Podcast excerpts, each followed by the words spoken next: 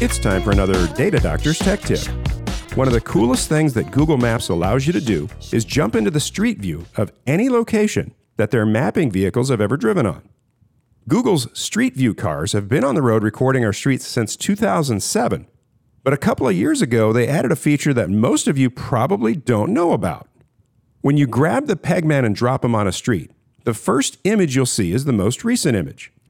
But now you can travel back in time for that same view by clicking on the little clock icon in the address box in the upper left hand corner of your screen.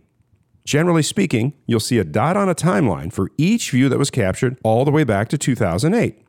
Not only can you see the current view in a previous year, you can move around and all the images will also be from that year. Check it out at maps.google.com.